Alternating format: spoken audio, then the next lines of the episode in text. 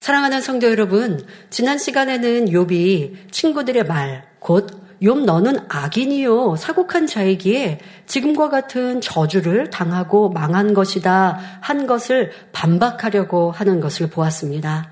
욥은 악인들도 잘 되고 형통하지 않니?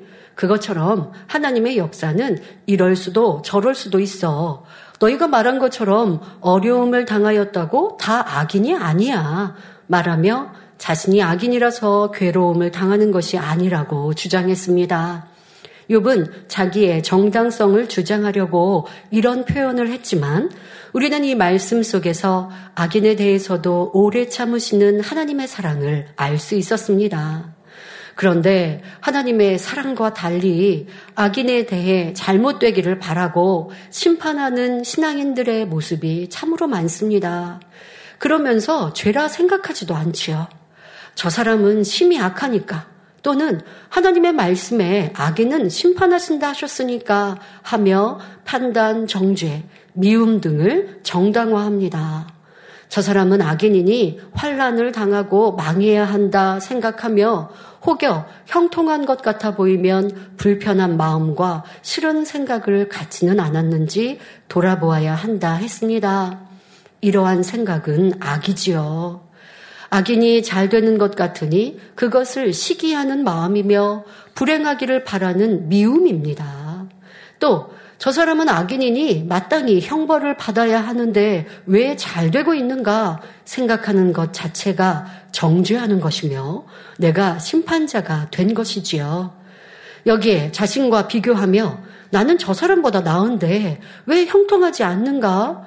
왜 나는 이렇게 아직도 부유하지 않은가? 저 사람은 저렇게 잘 됐는데 왜 나는 그렇지 않은가 생각하며 낙심하고 나아가 하나님께 대한 서운한 생각을 품으니 이 얼마나 악한 마음입니까? 이러한 악으로 인해 문제가 해결되지 않고 치료되지 않으며 불통할 수밖에 없는 것이지요. 욥과 친구들의 대화를 통해 우리가 깨닫지 못했던 악한 생각과 마음을 발견하시기 바랍니다. 그리고 이제는 깨닫는 것으로 그치지 말고 온전히 마음을 할례하여 악인이라도 극률이 여기며 선대할 수 있는 지극한 선의 단계까지 이르는 복된 성도님들이 되시길 바랍니다. 오늘도 말씀을 들으실 때에 하나님의 깊은 선과 사랑을 깨달으시며 하나님의 마음을 닮은 선한 자녀로 나오시기를 주님의 이름으로 기원합니다. 6기 21장 19절에 하나님이 그의 죄악을 쌓아두셨다가 그 자손에게 갚으신다 하거니와 그 몸에 갚으셔서 그로 깨닫게 하셔야 할 것이라 말하고 있습니다. 이는 욥이 하나님을 경책하며 가르치고 있는 말이지요. 전에도 말씀드렸듯이 욥기는 욥과 친구들의 대화를 기록한 것이기 때문에 진리와 비진리가 섞여 있음을 염두에 두고 읽어야 합니다. 그들의 말 중에 어느 것이 하나님 말씀이고 어느 것이 하나님 말씀이 아닌지를 잘 분별할 수 있어야 합니다. 만일 욥기에서 진리가 아닌 내용을 인용하여 잘못 사용한다면 큰 오류를 범할 수 있기 때문입니다.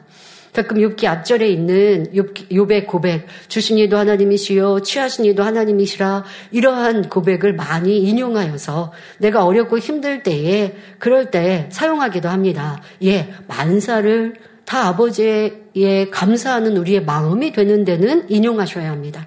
어려움을 당해도 그래도 아버지께 감사해야지 불평 원망하지 않아야죠. 그러나 내가 잘못하여 시험과 어려움을 만나놓고 하나님이 이렇게 하셨는데 그냥 내가 하나님의 뜻이라고 생각하고 그리고 묵묵히 참아야지라는 것을 인용하면 잘못 인용하는 것이죠. 하나님은 우리에게 응답하시고 축복 주시는 분이지 저주 내리시고 재앙을 주시는 분이 아닙니다. 욥의 재앙과 어려움도 사단의 송사로 인한 것이죠. 하나님이 허락하셨고 허락하신 이유는 있었지만 그 모든 것들이 사단이 주는 어려움이었던 것을 볼 수가 있습니다. 그러나 하나님의 뜻 가운데 진행되기에 하나님이 허락하신 연단이라 큰 그림은 보는 것이고요.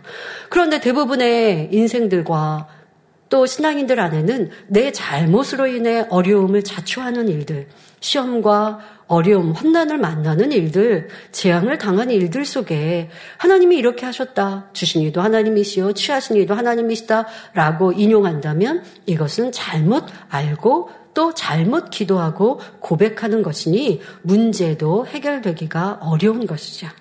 그러니까 욥기 안에 이러한 어, 오류를 범하는 신앙인들이 많이 있는데 여러분들은 이렇게 정확히 한 구절, 구절 그 말이 틀렸어도 영적으로는 또 어떤 의미가 있는지, 육으로는 맞는 것 같아도 영으로는 틀린 것이 있고, 이런 것들을 분별하여 가르침 받으니 얼마나 감사한지요. 그래서 여러분들이 하나님을 절대 오해해서는 아니 될 것입니다. 본문에서 욥은 하나님에 대해 악인의 죄악을 당사자에게 갚지 않고 두고 두고 쌓아두셨다가 아무 잘못이 없는 그 자손들에게 갚는 나쁜 하나님으로 몰아가고 있습니다. 욥의 의견은 하나님이 악한 자의 몸에 친히 갚아주심으로써 그 당사자가 깨닫게 해야 한다는 것입니다. 이는 욥이 하나님을 오해하고 있을 뿐만 아니라 한술 더 떠서 스스로 재판장이 되어 하나님을 가르치고 있는 장면입니다. 하나님께서는 누구나 구원받기 원하여 회개하기를 기다리시며 오래 참는 분입니다. 그러나 악인이 더 이상 돌이킬 수 없는 악의 한계점에 달했을 때는 보응하시는데 이는 그 당대에 임하는 보응일 뿐 그 자손들에게 갚으시는 것은 아닙니다. 그렇다면 욥은 왜 이처럼 그릇된 말을 하는 것일까요? 출애굽기 20장 4절 이하를 보면 우상을 섬기는 죄에 대한 보응이 3, 4대까지도 임한다고 말씀했습니다. 욥은 선진들로부터 이러한 말씀을 들어서 알기 때문에 이것을 인용하고 있는 것입니다. 그러나 우리는 이 말씀 또한 오해해서는 안 됩니다. 우리 하나님께서는 사랑과 공의 가운데 역사하시는 분입니다. 부모가 우상을 섬겼거나 하나님 앞에 어떤 큰 악을 행했다 해도 자녀가 하나님 말씀 안에 산다면 재앙이 임하지 않습니다. 자신이 하나님의 말씀대로 살지 못하기 때문에 우상을 섬긴 부모나 조상의 죄가 3, 4대에 걸쳐 임하는 것이며 자신이 주님을 영접하고 진리 가운데 산다면 공의로우신 하나님께서 지키고 보호해 주십니다. 에스겔 18장 20절에 아들은 아비의 죄악을 담당치 아니할 것이요 아비는 아들의 죄악을 담당치 아니하리니 의인의 의도 자기에게로 돌아가고 악인의 악도 자기에게로 돌아가리라 말씀한 대로입니다. 그러니 하나님의 말씀과 그 뜻을 온전히 깨닫지 못하면 아니 앞서서는 우상을 섬기는 이의 그 보응이 3, 4대까지 임한다. 라고 말씀하셨는데 또 지금 같은 이런 말씀은 아비의 죄가 아들에게 아들의 죄가 아비에게 임하지 않는다 이렇게 말씀 이게 왜 앞과 뒤의 말씀이 틀리지 이렇게 생각하면 오해하는 거죠 그러나 지금같이 설명해 드리면 여러분 조금도 의아하지 않고 다 이해되시죠? 내가 그리스도를 영접하지 않고 하나님을 믿지 않을 때는 내 부모의 죄와 악이 우리가 육적으로 보아도 길을 통해 받아들이잖아요. 또 부모의 섬겼던 우상을 나도 따라 섬기니 이 또한도 영향을 받았지만 악한 부모가 하나님을 대적한 그 죄의 보응은 내가 빛 가운데 살지 않으면 내게 자녀 때에도 임한다라는 것. 그러나 반대로 자녀가 하나님을 섬기고 말씀대로 살아가면 부모가 악하였다 할지라도 그 보응이 임하지 않는 것입니다. 이러한 진리, 영적인 원리를 여러분들이 앞뒤를 잘 아셔야 하나님을 오해할 리도 없고 이 세상 삶에서 어려움을 당할 때의 문제를 제대로 풀 수 있는 것이죠. 자, 예를 들어 부모가 악한 사람인데 그 아들은 선하고 진리 안에 살아간다고 가정해 보겠습니다. 그렇다면 하나님께서 부모의 죄를 선한 아들에게 보응하실까요? 하나님은 공의로운 분이시기에 결코 그렇게 하지 않으십니다. 그런데 만일 아버지가 악을 쌓다가 회개하지 않고 죽었는데 아들도 아버지의 전철을 밟아 악을 행한다면 어떻게 되겠습니까? 악한 아들이 아버지의 죄값까지 뒤집어 쓰게 되며 아버지가 받을 욕까지 그에게로 돌아가게 되지요. 아버지의 악을 보고 배우면서 성장했기 때문에 사람들로부터 그 아버지의 그 아들이네 하는 말과 함께 손가락질을 받게 되는 것입니다. 이처럼 아버지가 악의 악을 계속 쌓아가면 자손에게까지 영향을 미칠 수밖에 없습니다. 부모로부터 물려받은 악의 모습에 더욱 악을 쌓아가니 그 죄에 대한 보응이 임하는 것입니다. 그러니 내가 죄를 지었다면 이것이 자녀에게 영향이 가지 않도록 신속히 회개하고 돌이켜야 합니다. 여러분, 부모의 죄가 자녀에게 보응으로 임하는 것뿐 아니라 앞서도 말씀드린 대로 부모가 죄악 가운데 살면 자녀가 그대로 답습해요. 자녀는 부모의 거울이다라는 말처럼 부모가 행하는 것을 자녀들이요, 금방 따라가거든요. 여러분들이 우리가 함께 모여 성령 충만히 신앙생활 할 때 만민의 아동들은 어떠했겠습니까? 기도하고 찬양하고 예배하고 율동하는 것 배웠어요. 그런데 부모님이 신앙생활을 바로 하지 않아 보십시오. 그러면 이제 아이들이 유치원에 가서 학교에 가서 욕을 배워오고요. 빚을 낼 것 배워오고요. 예전에는 율동했고 찬양했던 이런 모습들이 세상에 이제 세상 노래를 따라 배우고 세상 춤을 따라 배우는 이런 모습으로 바뀌죠. 부모 또한 성령 충만할 때는 가정이 화평하고 부부가 화목했을 텐데 이제 내가 신앙생활을 잘 하지 못하면 부부 안에도 큰 소리가 날 것이고 아무리 화목하려 노력한다 할지라도 내 자녀가 지금 내 자녀가 어떠한가 어린 자녀를 두고 계신다면 부모님들이 내 신앙을 돌아보기가 참 좋을 것입니다. 또 부모님이 그래도 하나님 앞에 사랑받을 수 있다면 삐딱하게 신앙생활할 때 자녀들에게 어려움이 오므로 또 부모가 회개할 수 있는 기회가 주어지는데 그 또한도 한 번, 두 번인지 계속 반복하여 내가 짐짓, 죄를 짓고 세상을 짝하면서 그러면서 신앙생활 한다고 하다 보면 내 아이가 구원의 도에서도 떠날 수 있는 것입니다. 예전에는 진리 안에 태어나고 성장해서 천국을 알고 하나님을 사랑하는 아이들이었는데 기도하기를 기뻐하는 아이들이었고 그러니 당연히 구원받을 수 있죠. 그런데 어느 순간 부모가 신앙생활을 바로 하지 않으니 아이들도 구원받을 신앙 믿음을 잃어버린다면 이 얼마나 안타까운 일입니까? 아무리 좋은 것을 먹이고 아무리 좋은 옷을 입힌다 한들 그 자녀가 진리 안에 성장하지 못하고 천국을 사모하지 않는다면 너무나 불쌍한 것이지요.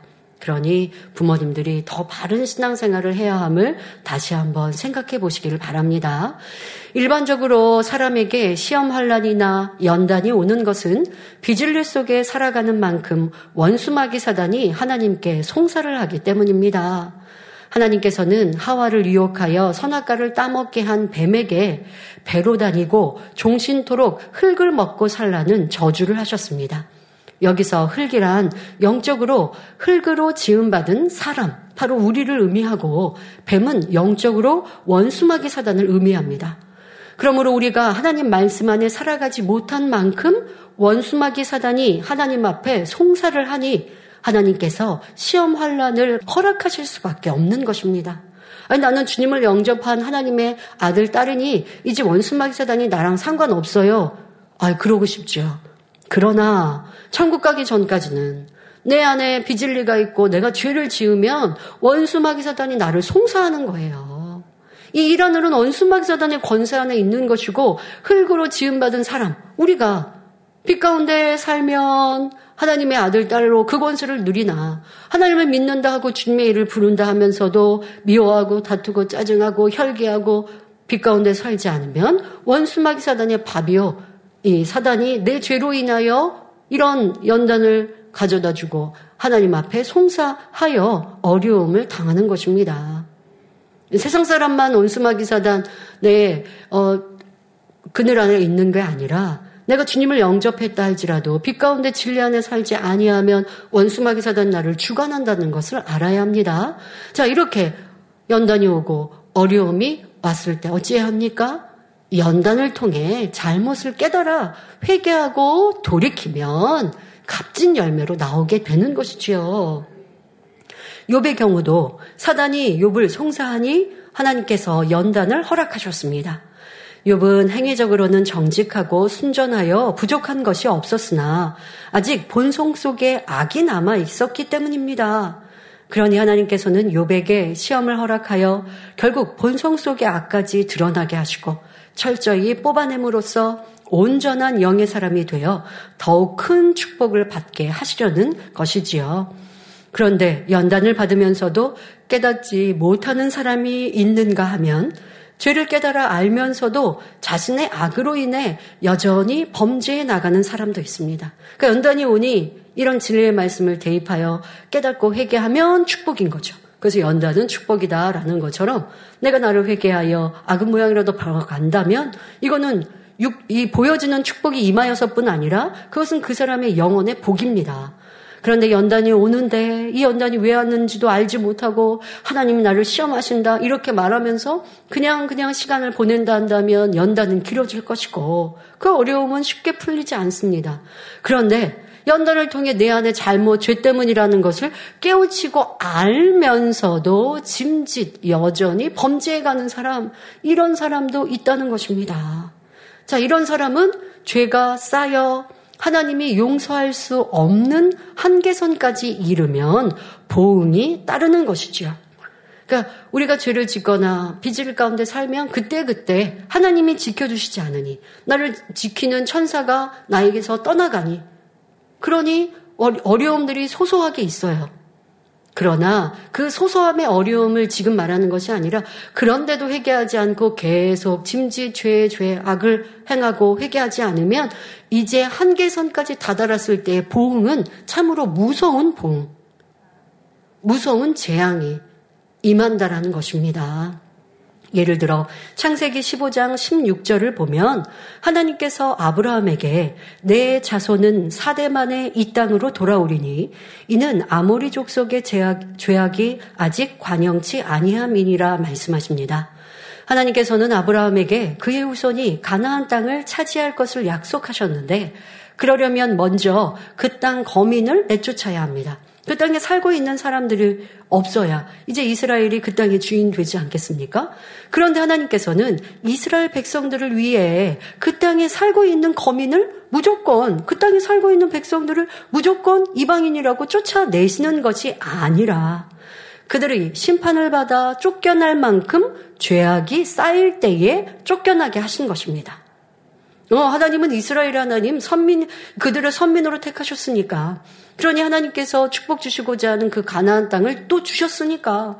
그러니까 그 땅에 살고 있었던 원래 이방 족속들을 그냥 하나님의 능력으로 후 하고 바람을 불어 다 멸하시거나 쫓아내시는 이런 하나님이 아니라 공의 가운데 그들의 악에 악이 쌓여 그리고 이제 봉해 주실 때 심판하실 때 그들을 쫓겨나게 하시고 이스라엘이 그 땅을 차지하게 하신다는 것이지요.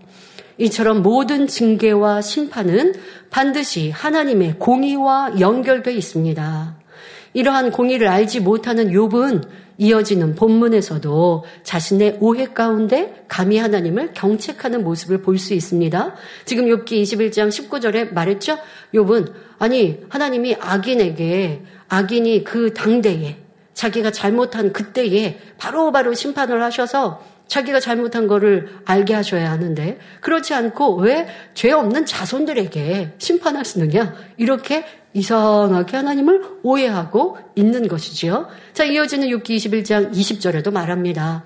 자기의 멸망을 자기의 눈으로 보게 하시며 전능자의 진노를 마시게 하셔야 할 것이니라 합니다. 악인은 마땅히 징계를 받아 자기의 멸망을 자기 눈으로 직접 보도록 하나님께서 역사하셔야 한다는 말입니다. 또 하나님이 전능하시다면 악인으로 하여금 그 진노를 받게 하셔야 한다는 것이지요. 그래서 전능자 하나님이 이렇게 무서운 분이라는 것을 깨닫게 해야 한다는 뜻입니다. 이는 욥이 친구들에게 들으라고 하는 말입니다. 즉 너희는 악한데도 이처럼 아무런 문제가 없으니 불공평하지 않느냐. 너희처럼 악한 자들은 하나님께서 당장에 저주하셔서 깨닫게 하셔야 한다. 이런 의미로 말하는 것입니다. 성도 여러분, 지금 욥의 마음이 어떤 마음입니까?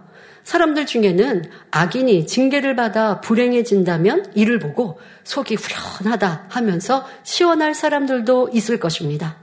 바로 욥의 마음이 이와 같지요. 이는 내 안에 악이 있기 때문임을 알아야 합니다. 내 안에 악이 없다면 설령 악인이라도 그가 잘못되고 무너지는 것을 결코 기뻐하지 않습니다. 우리 하나님께서는 한 사람도 멸망받기를 원하지 않으십니다.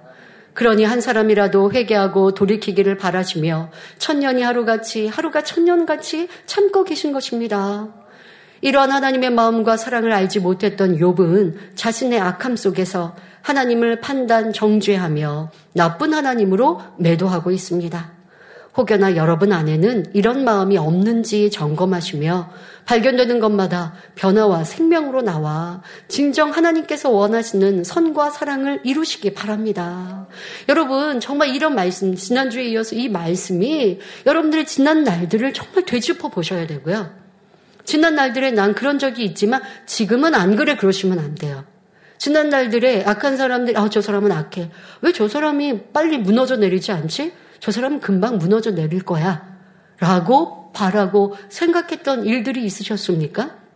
그러다가 시간이 지나서 내가 평안해지니까 이제 뭐, 뭐, 그 상관없이 지내는 것처럼 보이나.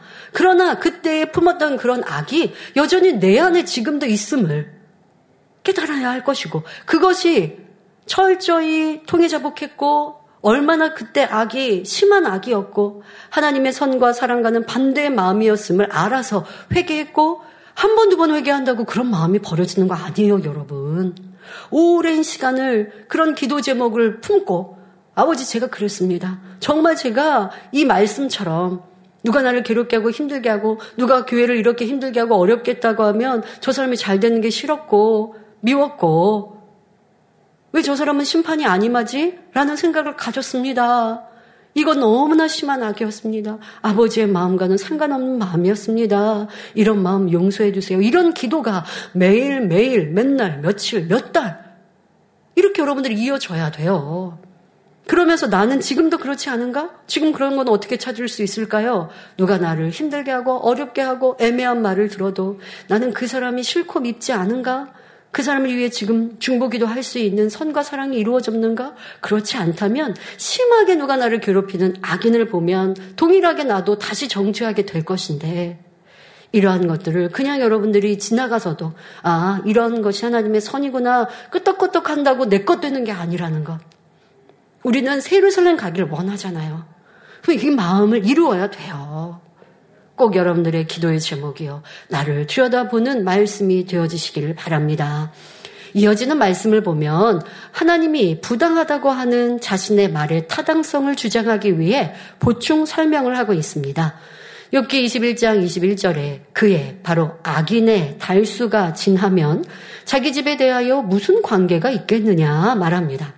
달수가 지난다는 것은 사람이 살 만큼 살고 세월이 흘러 생명이 다하는 것을 의미합니다.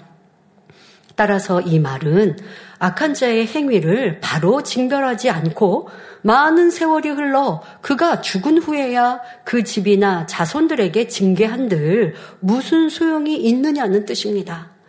정작 악을 행한 장본인은 깨우칠 수가 없으니 아무 소용이 없다는 것이지요. 욥은 하나님이 악한 자를 즉시 징계하셔서 하나님의 살아계심과 하나님의 무서움을 깨우쳐 주어야 한다고 생각하는 것입니다. 이 말 또한 육적으로 생각하면 맞는 것 같고 그렇게 해야 속이 후련할 것 같습니다.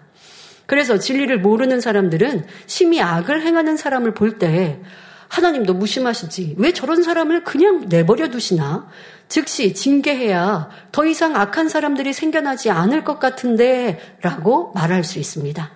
그러나 악한 자들에게 징벌을 가한다 해서 악인이 줄어들까요? 그렇지 않습니다. 힘으로 누르면 상대적으로 더 강한 힘이 부딪혀와서 오히려 선이 떠나는 결과를 가져오지요. 맞 부딪히는 소리만 요란해지는 것입니다. 이 말은 무슨 말입니까? 여러분 악한 사람을 지적하고 나무래 보십시오. 그 사람이 때로는 윗사람의 힘이나 권세 때문에 잠깐은 주춤하는 것 같고 민망히 여기는 것 같아도요. 악이 있는 만큼 결국 악을 바래요. 그러니 여러분들을 또 힘들게도 하지만 내가 안 힘들라고 지적하지 말라는 게 아니라 그가 깨달을 수 있으면 지적하고 변화되게 기회를 주면 되는데 지적을 했는데 받아치거나 도리어 오해하고 충만함을 더 떨어뜨려요. 그러면 시간이 필요한 것이죠. 내가 지적하는 게 내 의일 수도 있는 것이요.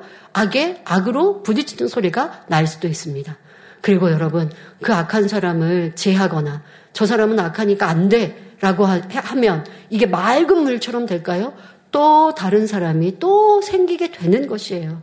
그러면 이 물을 맑게 하려면 어떻게 될까요? 악한 사람을 변화시켜 가면 돼. 품어가면 되고 기다려주면 그러면 변화되어 변화되어 가다 가다가 보면 100의 악한 마음에서 50으로 40으로 30으로 변화되는 것이죠. 최근에도 당회장과 대화하면서 그런 말씀하십니다. 나, 나는 지금도 이런 상황에서도 배신하고 떠난 이들이 회개하고 돌이키면 언제든 다 품어주고 다시 기회를 줄 이런 목자의 마음을 대화했죠. 그러면서 그런 말씀하세요. 이런 만민의 역사 속에 또 용서하고 기회를 주지 않았다면 누가 얼마나 남아 있겠는가 이런 말씀을 하십니다. 항상 변함없는 사랑이지요. 그것이 우리 주님의 마음이시고 아버지의 마음이십니다. 그런 노래를 저와 여러분이 받지 않으셨습니까? 그랬는데 나는 왜 남에게 내 잣대로 하나님의 마음 내가 받은 은혜로 함께 나누는 것이 아니라 왜 내 잣대로 그건 악이니까 저 사람은 안 돼. 이 사람들 기회 주면 안 돼. 라고 하고 있지는 않은지 이러한 악을 제한다고 그 모든 게 선해지는 게 아니라 아 저 사람이 악한 걸 드러내야 다른 사람이 분별할 수 있죠가 아니라 도리어 내 안에 선과 사랑으로 품어갈 때 어둠이 떠나는 것입니다. 그러니 우리는 악한 사람들을 보며 답답해하고 심판하려는 내 안의 악을 버리고 오직 선과 사랑으로 대해야겠습니다. 모든 것을 아시는 하나님께서 가장 합당한 때에 역사하심을 믿고 우리가 원수 갚으려는 마음이나 악에 대해 대항하는 모습은 없어야겠습니다. 이어지는 본문을 보면 욥은 욥기 21장 22절에 그러나 하나님은 높은 자들을 심판하시나니 누가 능히 하나님께 지식을 가르치겠느냐라고 말합니다. 하나님은 높은 자들을 심판하신다 했는데 여기서 높은 자는 욥 자신을 지칭합니다. 이 말 속에는 하나님이 낮은 자들은 심판하지 않으신다는 뜻이 담겨 있지요. 하나님은 높은 자, 낮은 자 구별 없이 모든 사람을 심판하시는 분인데 욥은 왜 이런 말을 하는 것일까요? 지금 욥은 하나님께 불평 불만이 너무 많아서 하나님을 비꼬고 있는 것입니다. 만일 나처럼 높은 자를 하나님께서 이렇게 엉망으로 만들었다고 지금 그런 말을 말이 내포되어 있는 거죠 의미가 자 이렇게 직접적으로 얘기를 해 버린다면 친구들이 또 벌떼같이 일어나서 내가 무슨 네가 무슨 높은 자이냐라고 공격할 것입니다. 그러니 욥은 지금 직설적으로 말하지 못하고 비유를 들어 돌려서 설명하고 있는 것입니다. 여기서 높은 자란 단순히 권력이 있는 사람만을 의미하는 것이 아니라 물질이나 지식 등이 많은 사람, 주변으로부터 사랑받고 존경받는 위치에 있는 사람을 포함하는 말입니다. 욥은 스스로 생각할 때 자기는 이 모든 것을 가졌던 사람이니 바로 높은 자였습니다. 그런데 자기와 같이 높았던 사람을 하나님이 이 지경으로 만들어 버리셨으니 누가 하나님께 지식을 가르치겠느냐? 다시 말하면 누가 감히 하나님을 깨우쳐 드리겠느냐라는 것입니다. 하나님께 더 이상 무슨 말을 할 수 있느냐? 즉 말해봤자 손해라는 것이죠. 욥은 자신이 갖고 있던 한을 간접적으로 풀어내고 있습니다. 종로에서 빰 맞고 한강에 가서 눈 흘긴다는 말처럼 자신의 뒤틀린 마음을 하나님 앞에 직접적으로는 쏟아내지 못하고 우회적으로 표현하고 있는 것입니다. 결국은 자기의 정당성을 주장하고 있는 모습이지요. 친구들아, 내가 볼 때 하나님은 악인을 오히려 잘 되게 해주시더라. 그러니 내가 악인이라서 이렇게 무너져 버린 것이 아니야. 나는 높은 자였지만 하나님이 부당하기 때문에 나를 이렇게 만들어 버린 것 아니냐. 하나님은 악인이 잘못하면 즉시 징계해야 하는데 너희들은 징계를 받지 않고 오히려 잘 되고 있지 않느냐? 그러니 하나님은 부당하지 않느냐? 이렇게 주장하고 있는 것입니다. 이어지는 본문도 마찬가지입니다. 욥은 욥기 21장 23절 24절에 어떤 사람은 죽도록 기운이 충실하여 평강하며 아니라고 그 그릇에는 젖이 가득하며 그 골수는 윤택하였고 라고 말합니다. 즉, 어떤 사람은 죽을 때까지 건강하게 장수하면서 염려, 근심 없이 부유하게 살아간다는 것입니다. 또 그 그릇에는 젖이 가득하며 그 골수는 윤택하다는 말은 일터와 사업터가 형통하게 잘 되어 물질이 풍족한 것을 말합니다. 하나님을 믿지 않고 진리 안에 살아가지 않는데도 형통해 보이는 사람들을 가리켜 하는 말이지요. 반면 어떤 사람은 죽을 때까지 고통 속에 살며 복을 누리지 못하는 것처럼 보이는 사람도 있습니다. 성도 여러분, 지난 시간에도 이와 비슷한 경우를 예로 들어서 자신의 마음을 점검해 보라고 말씀드렸지요. 왠지 악인은 잘 되는 것 같고 선한 사람은 고통받는 것 같아서 불공평하다고 생각되십니까? 지금 요배 말을 들어보니 혹여 여러분 중에도 이런 요배의 생각과 같이 이런 생각이 들지는 않으십니까? 욥이 어쩌면 내 마음을 그리도 잘 표현했을까? 나는 하나님을 잘 믿고 선하게 살아가려고 노력해도 어려움이 생기는데 옆집 아무개는 사기치고 나쁜 방법을 사용하는데도 사업이 잘 된다고 하는구나. 이것은 부당하지 않은가? 욥이 참으로 내 마음을 시원케 하는 말을 하고 있구나 라고 생각이 드십니까? 그러나 욥의 말은 너무나 맞지 않다는 사실을 알아야 합니다. 물질이 풍족하다고 해서 행복한 것도 아니고 가난하다고 해서 불행한 것도 아니기 때문입니다. 오히려 재산이 너무 많이 있어서 가정에 화목이 깨지며 형제 간에 때로는 부모와 자녀 간에 싸워서 결국 패가 망신하기도 합니다. 금고 안에 깊숙이 금은 폐물을 넣어두면 혹여 도둑 맞을까봐 전전긍긍하며 불안해하지요. 또 큰 권세를 잡았기 때문에 그 권세를 남용하다가 감옥에 가기도 합니다. 사람의 욕심은 끝이 없기에 참된 만족을 줄 수도 없고 참된 평강과 기쁨을 주지도 못합니다. 설사 이 땅에서 마음껏 풍족함을 누리며 평안하게 살았다 해도 영원한 천국을 얻지 못한다면 무슨 소용이 있겠습니까?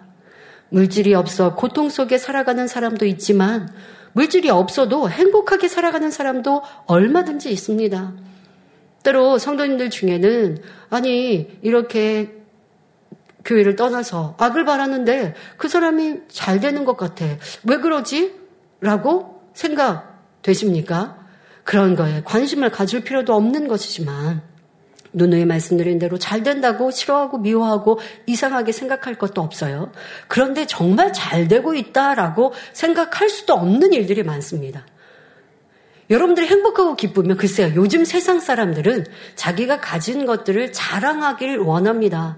나는 해외에서 이렇게 쉬고 왔어. 휴가를 이렇게 보냈고 나는 이렇게 좋은 옷을 입고 좋은 차를 갖고 이걸 자랑하기도 합니다만은 내가 진짜 행복하고 평안한 걸 자랑하지 않는 사람도 있는 것이고 세상 사람 중에도 그리고 자랑할 필요가 없는 것이잖아요. 그런데 자랑한다면 그게 정말 행복하고 기뻐서 자랑하는 거지. 아니면 나는 이렇게 산다라고 내 마음은 너무 힘들고 지친데 그거를 감추기 위해서 자랑하는 건지도 알 수도 없는 것이고.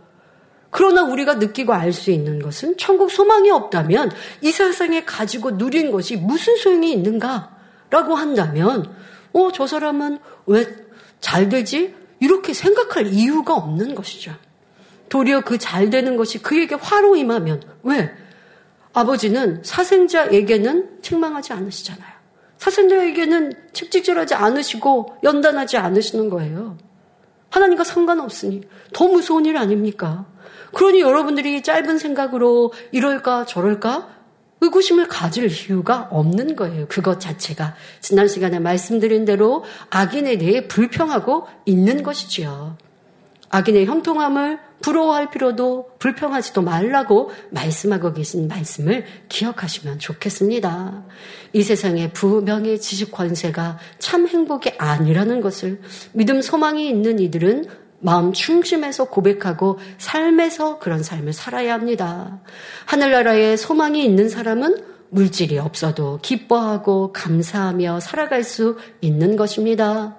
그러니 예수님께서는 누가복음 17장 21절에 또 여기 있다 저기 있다고도 못하리니 하나님의 나라는 너희 안에 있느니라 말씀하셨습니다. 하나님의 자녀들에게는 눈물, 슬픔, 고통, 사망이 없는 아름답고 행복한 천국이 예비되어 있습니다. 또한 천국에서 살아갈 영원한 시간에 비하면 이 땅에서 사는 시간은 순간에 불과하기 때문에 현재의 삶이 혹여 힘들다 해도 전혀 상관이 없습니다. 그래서 마음에 천국이 임한 사람은 그 믿음과 소망이 더해지는 만큼 행복하고 삶의 기쁨이 넘치죠. 영원히 살아갈 내 천국집은 어떻게 지어지고 있을지를 마음에 그려보며 장차 신랑 되신 주님과 아버지 하나님을 모시고 행복하게 살라를 사모하며 소망 가운데 살아가기 때문입니다. 당의자님께서는 이 말씀을 하시면서 한 가지 간증을 해주셨습니다. 7년의 병상에서 하나님을 만나 단번에 치료받으신 후 노동일을 하실 때가 있었습니다. 이 또한도 하나님의 섭리죠. 왜? 질병은 치료받았지만 오랜 병상에 누워 계셨기 때문에 몸이 육체가 약하단 말이에요. 이 노동일을 하심으로 몸을 계속 쓰게 되니까 더 건강해지시는 그런데 그 노동일을 하면서도 좋은 분을 만나서 형통하게 지킴 받았는데요. 그 당시의 일을 간증해 주셨습니다. 당신은 얼마나 가난했던지 하루의 쌀을 한 끼 분량이나 혹은 한 댁씩 사서 그날 그날을 겨우 살아가셨죠. 제가 원장님께 어제 이 상황을 여쭤봤어요. 아니, 그냥 아침에 오늘 하루 거 사시면 되지 않아요? 그랬더니 하루 거라고 하면 두세 끼죠. 세끼 드실 분량. 그럴 돈이 없으니까 그렇게 못 하셨대요. 그런데 집 바로 바로 옆에가 쌀집이어가지고 그때 그때 이제 구입을 하신다. 그러면 아침에 구입한 쌀은 어저께 일해서 번 돈으로 사면 되고 그리고 오늘 저녁에 살, 쌀 살은 쌀은 그 다음에 여러분 그 오늘 번 돈으로 사면 되고 그러면 조금 내일 사, 내일 거 미리 사놓으면 되지만 혹시 무슨 일이 급하게 생길지 모르는데 비상금도 없는 거예요. 그러니 끼니끼니 그때그때마다 이 쌀을 사셨다라고 말씀을 설명을 또한 해주시더라고요. 자, 이런 어렵고 가난한 상황입니다.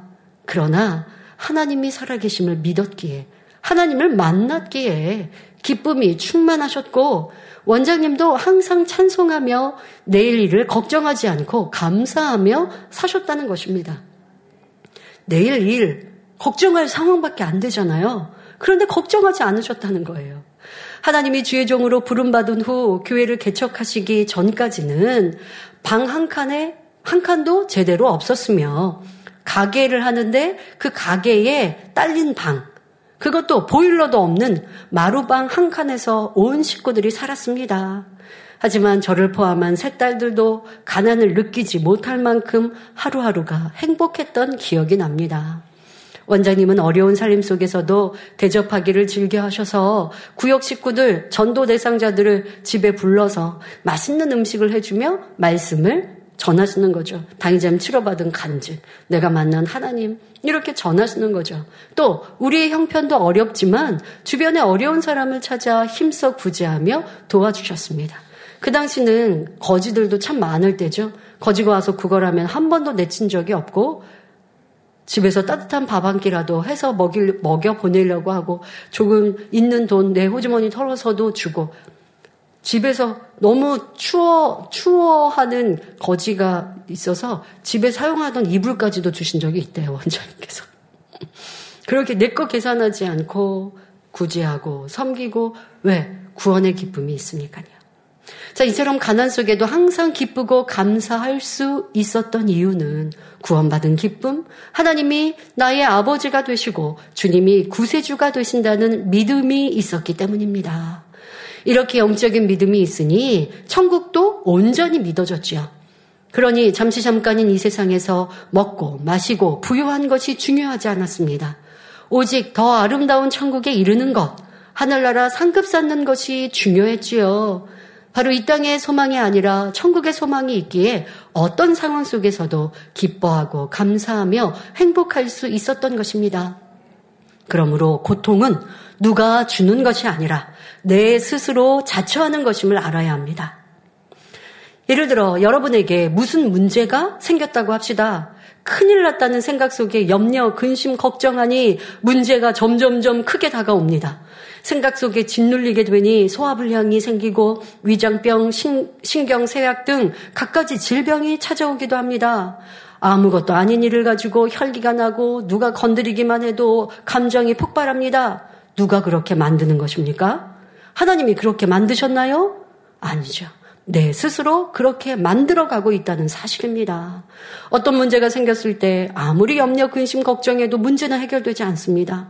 하나님께서는 시편 50편 15절에 환난 날에 나를 부르라 내가 너를 건지리니 내가 나를 영화롭게 하리로라 말씀하셨고 빌립보서 4장 6절에 아무것도 염려하지 말고 오직 모든 일에 기도와 간구로 너희 구할 것을 감사함으로 하나님께 아뢰라 말씀하셨습니다. 이 말씀을 믿고 부르짖어 기도한다면 하나님께서 합력하여 선을 이루시고 아름답게 역사하실 텐데 말씀에 순종하지 않으니 육신의 생각 속에 고통의 늪으로 빠져들어가는 것입니다. 바로 지금 욥의 심정이 그러하지요. 욥의 모습을 보며 나도 성령 충만함을 잃고 시험 들었을 때 이러하지 않았는지 생각해 보시기 바랍니다. 전에는 모든 것이 하나님의 은혜요 감사였는데 어려움을 만나니 지금까지 심고 헌신했던 것이 아깝게 느껴집니다. 다른 사람들과 비교하며 나는 부여하지 않고 세상을 즐기는 것이 없구나 생각하며 불행하게 느껴집니다. 내 생각과 유익에 맞지 않으면 모든 것이 기분 나쁘고 선도 악이라 판단하며 오해하니 점점 더 침륜에 빠질 수밖에 없지요. 이럴 때는 입을 다물어야 합니다. 성령의 충만함을 잃었으니 육신의 생각이 앞서고 사단이 나를 주관한다는 것, 욕과 친구들과 같이 불평, 원망, 오해만 쌓인다는 것을 명심하여 성령의 도우심을 구해야 합니다. 그럴 때 시험의 늪에서 빨리 빠져나올 수 있습니다. 다음 시간에도 욥은 악인과 의인의 결과에 대해 자기 마음대로 판단하며 하나님을 가르치려 합니다. 이에 대해서 다음 시간에 말씀을 전하도록 하겠습니다. 욥은 지금 친구들의 말을 반박하며 자기는 의인이라 말하고 나는 의인인데 어려움을 당하고 너희 친구들 너희는 악인인데 형통하다 하며 하나님을 원망하고 있는데요. 이 안에 내 모습은 없었는지 돌아보시며 변화되는 모든 사랑하는 성도님들이 되시기를 주님의 이름으로 기원합니다. 할렐루야 전능하신 사랑의 아버지 하나님 이 시간 기도 받는 모든 성도님들 위해 안수하여 주옵소서. GCN 방송과 인터넷과 화상을 통해 기도받는 지 교회와 지 성전 그리고 전 세계 하나님의 자녀들 위에도 시공간을 초월하여 역사하여 주시기를 원합니다. 믿어지는 믿음을 주시고 부정적인 생각과 의심의 세력을 물리쳐 주옵시며 모든 시험 환란도 물리쳐 주옵소서. 머리부터 발끝까지 오장 육부 뼈 마디마디 온몸의 신경 조직 세포 등 아픈 곳마다 성령의 불로 태우시고 근본의 빛으로 역사하여 주옵소서. 예수 그리스도의 이름으로 명하노니 원수마귀 사단 모든 질병 균 연약함아 물러가라 빛이 여 임하라 모든 불친 난치병도 성령의 불로 태워 깨끗하게 역사하여 주옵소서. 말라리아를 비롯한 모든 풍토병도 물리쳐 주옵소서 깨끗함을 입을 지어다 감기, 기침, 열, 몸살, 독감 등 각종 유행성 질병도 다 물러가라. 어떠한 유행성 질병 균도 틈타지 않게 지켜 주옵소서. 위암, 폐암, 간암, 유방암, 자궁암, 대장암, 피부암 등 각종 암과 에이즈, 백혈병, 뇌졸중, 고혈압, 저혈압, 심장병, 폐병, 위장병, 당뇨, 부인병, 피부병, 갑상선, 질환과 모든 염증도 깨끗게 하여 주옵소서. 소아마비, 중풍, 관절염, 디스크도 온전케 하여 주옵소서. 요통, 두통, 신경통을 비롯한 모든 통증은 사라질지어다. 간질, 자폐증, 우울증, 조울증, 노이로제 등 모든 정신 질환도 물러가라. 모든 마비된 것도 풀어지고 일어나 걷고 뛸지어다. 눈도 잘 보이게 하옵시고 귀도 잘 들리게 하여 주옵소서. 소경은 눈을 뜨고 기머거리는 들으며 벙어리는 말할지어다. 각종 사고 후유증도 깨끗게 하시고 부러진 뼈도 붙여 주옵소서. 화상 입은 것도 온전케 하옵소서. 화기야 물러가라. 열도 물러가라. 아버지 흉터도 나지 않게 역사해 주시기를 원합니다. 마약을 비롯하여 각종 약물과 독극물 중독도 깨끗함을 입을 지어다. 죽은 신경과 세포가 살아나며 죽은 자도 살아나게 하여 주옵소서. 잉태어 축복도 주시기를 원합니다. 잉태 축복을 받으라 예수 그리스도의 이름으로 명하느니 원수마귀 사단아 하늘 공중 곳에 잡은 악의 영들아 물러가라. 그의 사자들도 물러갈 지니라. 이 땅의 악한 영, 더러운 영, 거짓되고 간사한 영, 이간질하고 미혹하는 모든 어둠들은 물러가라. 모든 흉악의 결박을 풀고 어둠아 물러가라. 빛이여 임하라. 아버지 하나님 부르짖어 기도할 수 있는 능력을 주시고 죄를 버리고 성결될 수 있는 능력을 주옵소서. 영혼이 잘됨 같이 범사에 잘되게 하시고 가정의 복음화도 이루어 주시기를 원합니다. 한 주간도 모든 사고와 재앙으로부터 지켜주시고 불통이 없는 형통한 삶을 살 수 있도록 축복해 주옵소서. 성령의 불담으로 천군 천사와 주님의 불꽃 같은 눈동자로 모든 하나님의 자녀들과 가정, 일터, 사업들을 지켜주시기를 원합니다. 학생들에게 지와 명철을 더하시고 공부도 할 수 있는 뜨거운 마음과 열정도 더하여 주옵소서. 마음과 생각을 세상에 빼앗기지 않도록 지키시고 하나님을 뜨겁게 사랑하는 학생들로 축복하여 주옵소서. 하나님의 자녀들이 먹으나 마시나 입으나 무엇을 하든지 하나님 앞에 영광 돌리는 삶이 되게 축복하여 주시기를 원합니다. 나는 하나님을 만났노라 체험했노라 응답 받았노라 축복 받았노라 간증하는 입술이 되게 역사하여 주옵소서. 아버지 하나님 감사합니다. 홀로 영광 받으옵소서. 우리 주 예수 그리스도의 이름으로 기도하옵나이다. 아멘.